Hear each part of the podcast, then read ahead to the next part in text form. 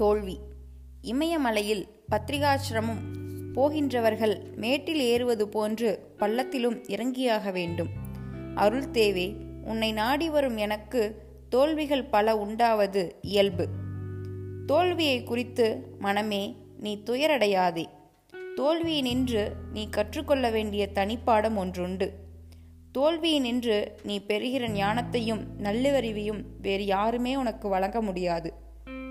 தோல்வியை துருவி ஆராய்ந்தால் உன்னுடைய வீழ்ச்சியை நீ விசாரித்து பார்த்தால் மெய்யறிவு என்னும் பொக்கிஷத்தை அதனுள் நீ காண்பாய். இப்பொழுது தோல்வியாக தென்படுவது நாளை வரும் வெற்றிக்கு வித்தாகும்.